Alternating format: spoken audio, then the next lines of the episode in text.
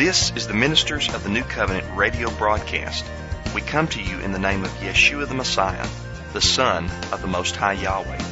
Tune in each week to hear teachings directly from Scripture, focused upon believing in the Father, His Son, and the holy and righteous law of our Creator.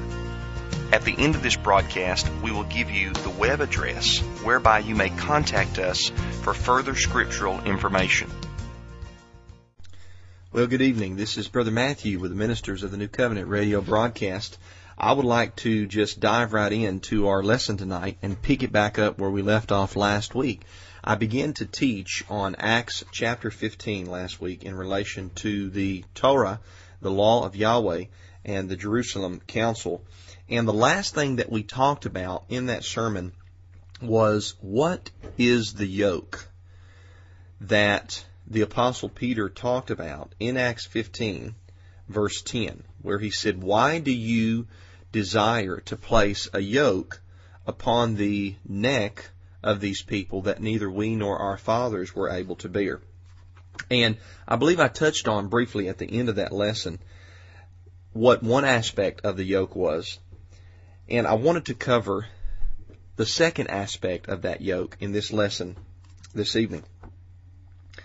I do believe that the yoke includes the fact that the Pharisees were teaching salvation by something that the person did rather than salvation by what Yahweh has done for us through His Son, Yeshua.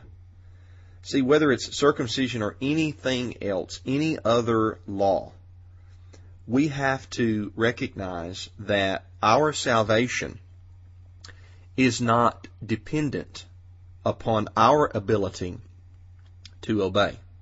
That would be a yoke that neither we nor our fathers have been able to bear. What I mean is this. If you ask yourself, have I kept Yahweh's law? You have to answer in the negative. Now, what about your father or your grandfather? Have they kept Yahweh's law? The answer is no. They were also sinners. And the list goes on and on and on down through your personal ancestry.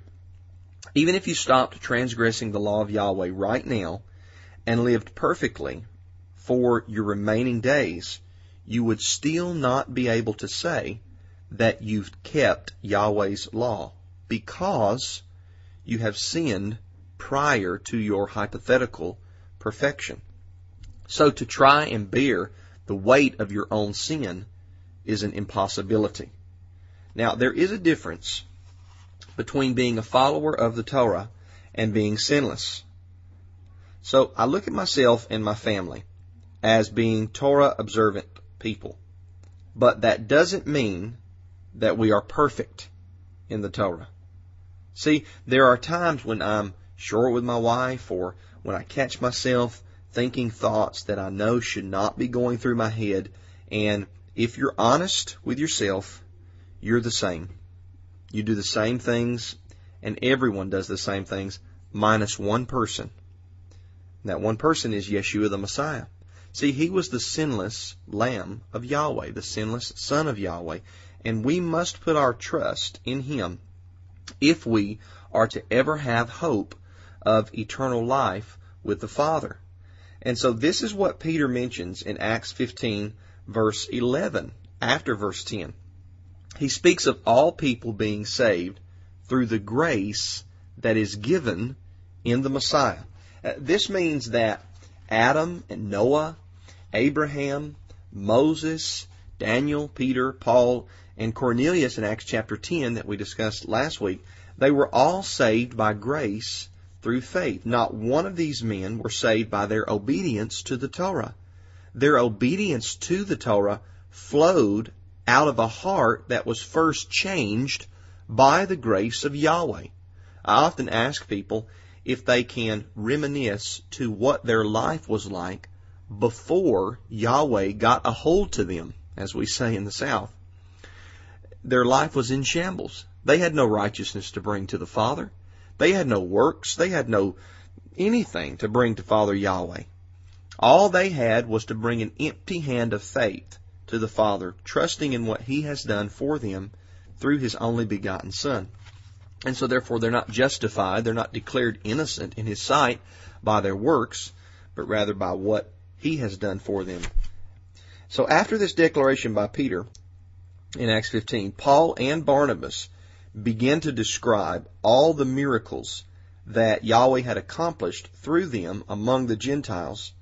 And then Yaakov, who we know as James, whose name would more properly be translated into English or transliterated into English as Jacob, we have James standing up and he begins to give his judgment on the matter. Now I want you to notice carefully that James was the presiding overseer there in Jerusalem. Even after Paul, Barnabas, and Peter gave their assessment, James still speaks up at the end to give his judgment and to also give a conclusion on the matter. And James does something that is very beautiful. He hearkens back to the word of the prophets. And this is good because he understands that unless a person speaks according to the law and the testimony, there is no light in them. Isaiah chapter 8 verse 20. And so James quotes in Acts 15, 16 through 17, he quotes a passage from the book of the prophet Amos. And James' quotation here is actually taken from the Greek Septuagint translation when you consult the origin of the citation. The majority of the New Testament quotations from the Old Testament are direct quotations from the Greek Septuagint text, which is the Greek translation of the Hebrew Old Testament. And so James quotes the Septuagint text of Amos chapter 9 verses 11 through 12, which says this, In that day I will raise up the tabernacle of David that is fallen, and will rebuild the ruins of it, and will set up the parts thereof that have been broken down, and will build it up as in the ancient days, that the remnant of men and all the Gentiles upon whom my name is called may earnestly seek me, saith Yahweh, who does all these things. What James' point is, is that the prophet Amos speaks of a messianic time when there will be Gentiles, that is, non-Judahites, who are attaching themselves to Yahweh, even though they're not circumcised. For example, Cornelius, Acts chapter 10 and Acts chapter 11. James goes on to speak a judgment in Acts 15 in regards to this entire matter based upon the passage he has just quoted in the prophet Amos. So he says that they should not cause any difficulties for those who were turning to Yahweh from among the Gentiles. And this is another point that you do not want to miss. Notice that the judgment was given for those who were number one, turning to Yahweh, and who were number two, from among the Gentiles. You have to notice this in Acts 15. These Gentiles had not been raised in a Hebraic Torah practicing lifestyle. Remember, they were non-Judahites. They did not stem from the house of Judah. So to tell them that they needed to be circumcised before they can be saved, and then, on top of that, throw the entire law of Moses down upon them at one time as though this is what made them right in the sight of Yahweh, that would be a very big difficulty. What James does instead is he suggests that a letter be written to them that instructs them to abstain from certain activities like pollution of idols, sexual immorality, things strangled, and also blood. And I want you to ponder on this for a second. If the purpose of Acts chapter 15 was to teach that the law of Moses was abolished for the Gentiles, then why in the world did James pronounce four laws straight from the law of Moses? Why did he put those on the Gentiles? See, in that mindset, wouldn't the Gentiles have been correct to respond to this letter by saying, Why are you, James, putting this yoke of the Torah upon us? Well, in that mindset, that would be the proper way to understand it, but it's the wrong mindset. This is not the purpose of Acts chapter 15. It's not the purpose of the letter that James suggests should be written. What we see here is James issuing this letter to the Gentiles in various congregations, instructing them to stop committing their most detestable sins. Sins that they had been steeped in because of their upbringing and their culture. Are we to look at these four things as being the only things that the Gentiles needed to be obedient in? Some people take that position. Reading from the King James Version in Acts chapter 15, there are some interpolations into Acts 15 that you will not find in the New American Standard Bible or other more literal translations that are based upon more ancient Greek New Testament texts. In Acts 15, it says things like in the King James Version, lay upon them no greater burden than these necessary things. It makes it sound as though this was the only four things that the Gentiles needed to be concerned with. Such could hardly be the case, and this is why in the most ancient Greek text of the New Testament, some of these passages are not found. Some of these sentences are not found.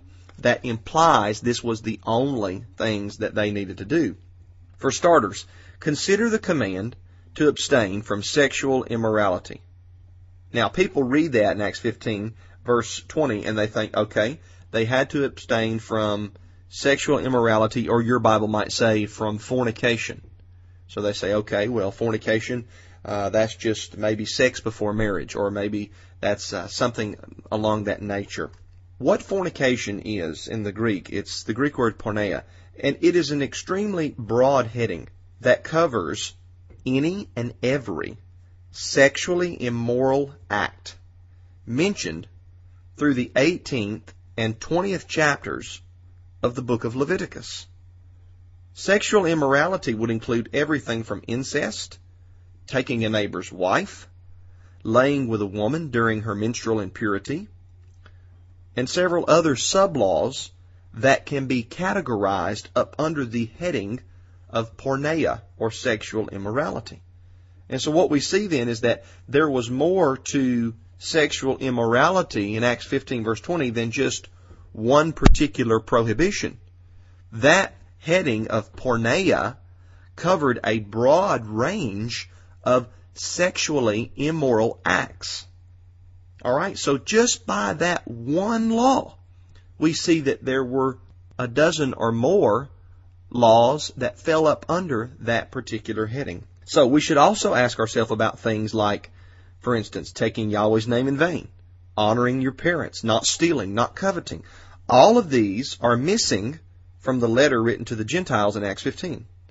Now, are we to assume that the Gentiles need not be concerned with living lives of obedience to these commandments that are found in the written Torah? I mean, just because the letter doesn't say, Gentiles, you should not take Yahweh's name in vain, does that mean that it's okay for them to take Yahweh's name in vain? Think about this. Well, of course it doesn't mean that. The letter doesn't mention anything about theft. Does it mean that they were trying to tell the Gentiles that, look, the Judahites, they can't steal, they can't commit theft, but it's okay for you to commit theft because we just want you to keep these four necessary things. No, that's not the purpose of the letter. And you should be able to see that. It's not difficult at all. Now, this is why James concludes his statement of the four laws by stating what he does in Acts 15 verse 21. Listen carefully. He says this. For since ancient times Moses has had in every city those who proclaim him, and he is read aloud in the synagogues every Sabbath day. James' point is this. This is James' point in a nutshell. The Gentiles can stop the sins that they are most steeped in for now. As they attend synagogue service on the Sabbath, they will hear the law of Moses being read aloud and this will help them learn the Torah, and Yahweh will work on their lives little by little. He will grow them into a Torah obedient people. See, the Gentiles were turning to Yahweh, and to place the entire Torah upon them all at once would sound to them as though it was the Torah that was saving them. When in reality it was not. They were saved by the grace of Yahweh and not by plopping the whole law of Moses down on them at once, and certainly not by falling up under Pharisaical circumcision. See, the law of circumcision was given first to our father Abraham in Genesis chapter 17. And he was told that from his point forward, after he circumcised himself, and after everybody in his house, even his servants were circumcised, that anyone else that came from his loins, any one of his descendants, were to be circumcised on the eighth day. And the circumcision means the flesh of a man's foreskin is to be removed. Now, the command is to cut off the flesh of the foreskin and to make sure that it is done on the eighth day, the eighth day being the eighth day of a child's life. We also see this in Leviticus chapter 12, where Yahweh is giving the instructions for circumcision, and he basically says the same thing, how that on the eighth day of a male child's life, the flesh of his foreskin is to be cut off. It is to be circumcised. It's a sign between the people of Yahweh and Yahweh himself.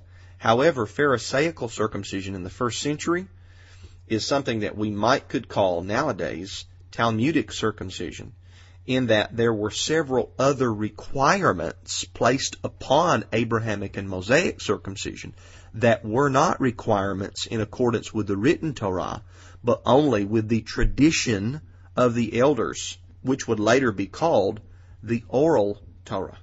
This is part of Acts 15 too, and if you missed last week's sermon, you can find it on my website. It's called The Yoke of Bondage. I believe it's number 389 in the sermon section. You need to go back and check that out because we dealt with the oral Torah to some degree because the theme in Acts 15 is more than one fold. It is twofold. We have some of the tradition of the elders being spoken about early on in the chapter. We have salvation by works being put forth by the Pharisees, and then we have some people that think that the entire law needs to be plopped down upon these Gentiles all at one time, or else they cannot have salvation to instruct the Gentiles, as James was doing in his letter, to stop their most heinous practices right away and then learn and grow each Sabbath in the synagogue, that makes perfect sense.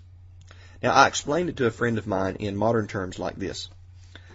Suppose a person that was heavy on drugs, a drug user and a drug dealer, he was both a dealer and a user, he entered into our modern church setting or congregation setting.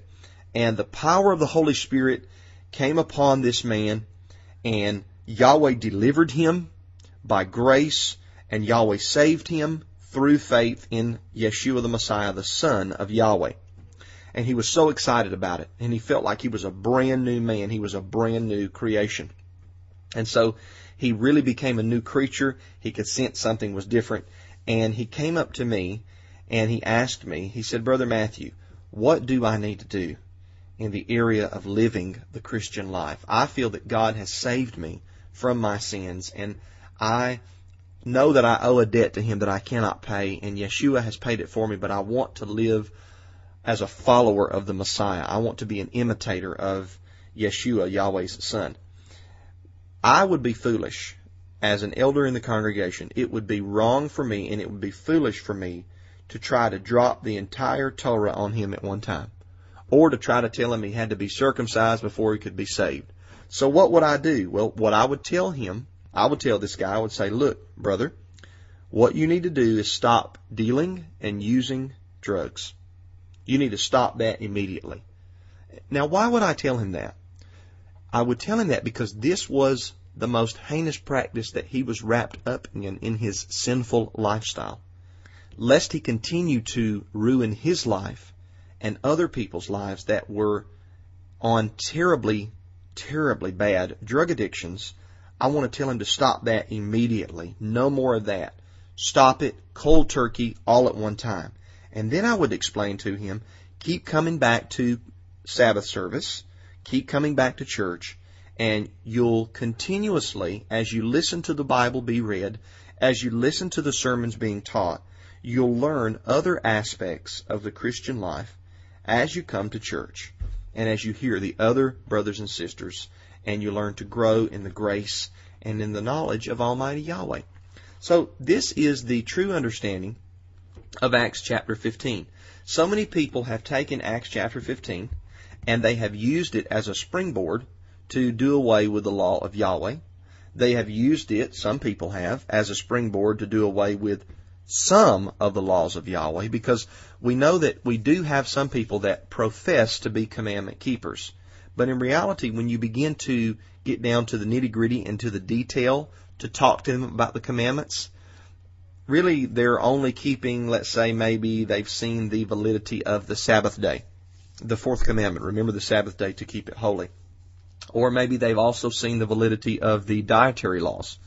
But when it comes to things like wearing tassels, or when it comes to things like a man not shaving his face, or when it comes to the feast days, they want to group all that maybe under the ceremonial law and they kind of want to shove that under the rug. When, as I've taught before, Yeshua said, he did not come to destroy not even the jots or the tittles, which is the smallest letter and the stroke of the letter in the Hebrew alphabet. So we can't use Acts 15 to overturn the teachings of Yahweh, number one, the instructions, the Torah. And we can't use Acts 15 to overturn the teachings of Yeshua. And I believe that a detailed examination of Acts chapter 15, what we've done in last week's lesson and this week's lesson, is we've showed that the passage doesn't overturn the Torah. It doesn't overturn the teachings of Yeshua in Matthew 5:14 through 19. It doesn't overturn any instructions of Yahweh found in Scripture. All it is is a decision based upon the group of elders in Jerusalem that we cannot allow the oral traditions, we cannot allow the Pharisaical ways of following the traditions to be placed upon these new converts these non-Judahite converts. Okay? And we also cannot make any action that will lead them to think that they are saved because of their obedience. We must understand this. Now, I probably am a Bible teacher that promotes the law of Yahweh more than most. You say, Brother Matthew, are you perfect in the Torah? No way. I'm not perfect in the Torah. I fail miserably at times in obedience to the Torah. But I ask Yahweh to forgive me. I repent I try to do better the next time. And I grow. You know, I'm definitely more of a Torah keeper now than I was 10 years ago. The flip side of that is this. I also understand, not just based upon the New Testament, but I also understand, based upon the Torah and the Tanakh, the entirety of the Old Testament, that my obedience to the law is not what saves me. I could keep the Sabbath day perfectly. I mean to the T without any flaws. And that is not what saves my soul from sin. The reason it's not is because I haven't always kept the Sabbath day perfectly without any flaws and there'll be Sabbaths in the future that I won't keep perfectly without any flaws. I am a sinner, but by the grace of Almighty Yahweh. That, on the one hand, doesn't give me a license to sin, but on the other hand, it means that I must be saved by His grace through placing my trust in His work and what He's done through His Son. And I think that's what Yaakov and Shaul and the other elders at the Jerusalem Council were trying to get across to the Gentiles, not only a forbiddance of laying down the tradition of the elders, but also, look, we don't need to lay a yoke upon them and try to tell them that they have to keep the law in order to have salvation. No, that's not the issue. Law keeping is something that flows out from the heart and out of the mind.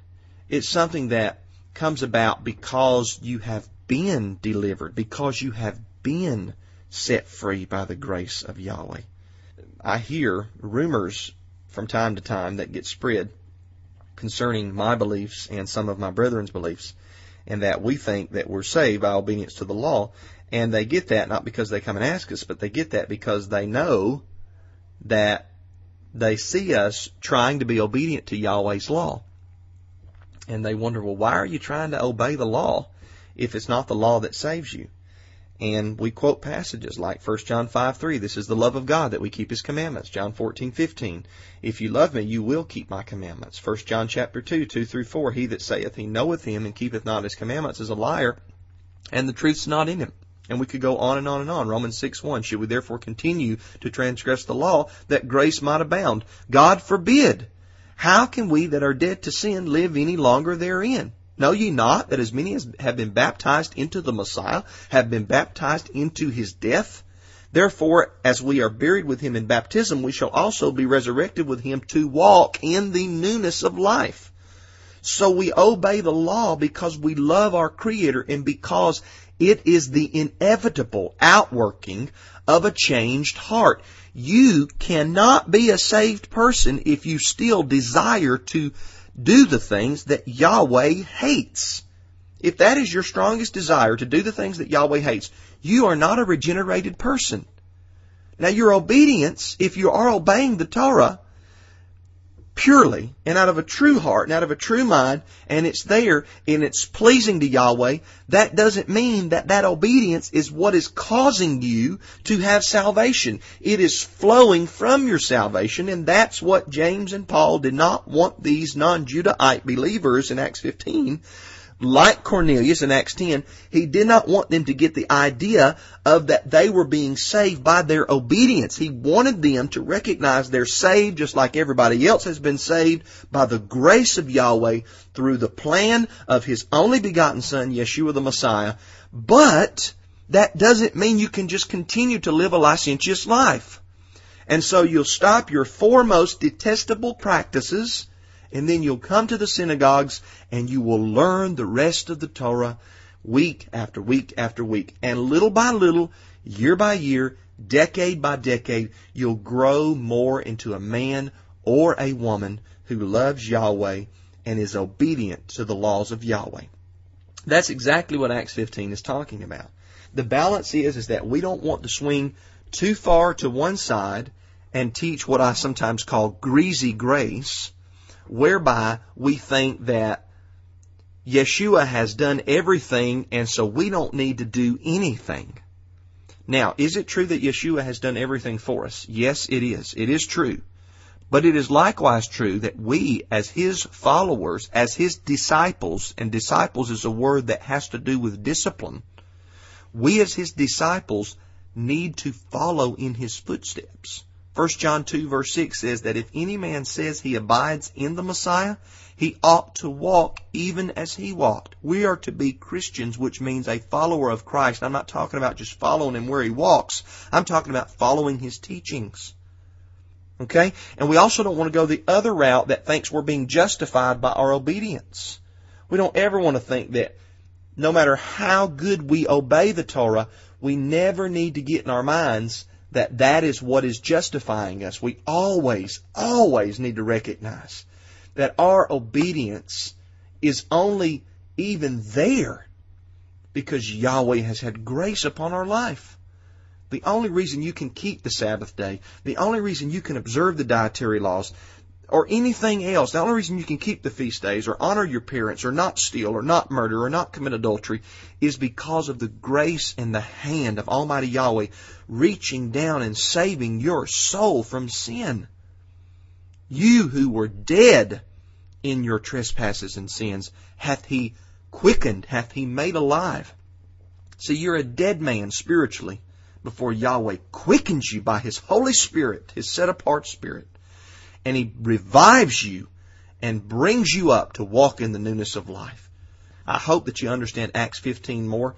I want to offer you a free book, free of charge, if you'll just listen to the contact information that is upcoming at the end of this broadcast. This book is called Learning to Love His Law. You've been listening to the Ministers of the New Covenant radio broadcast. Our website is ministersnewcovenant.org. That's ministersnewcovenant.org. Please visit our website where you will find hundreds of audio sermons as well as videos, books, and articles explaining various doctrines in the scriptural faith. For questions, you can also call 678 347 6240. That's 678 347 6240. Thanks for listening and according to His will. May Yahweh richly bless.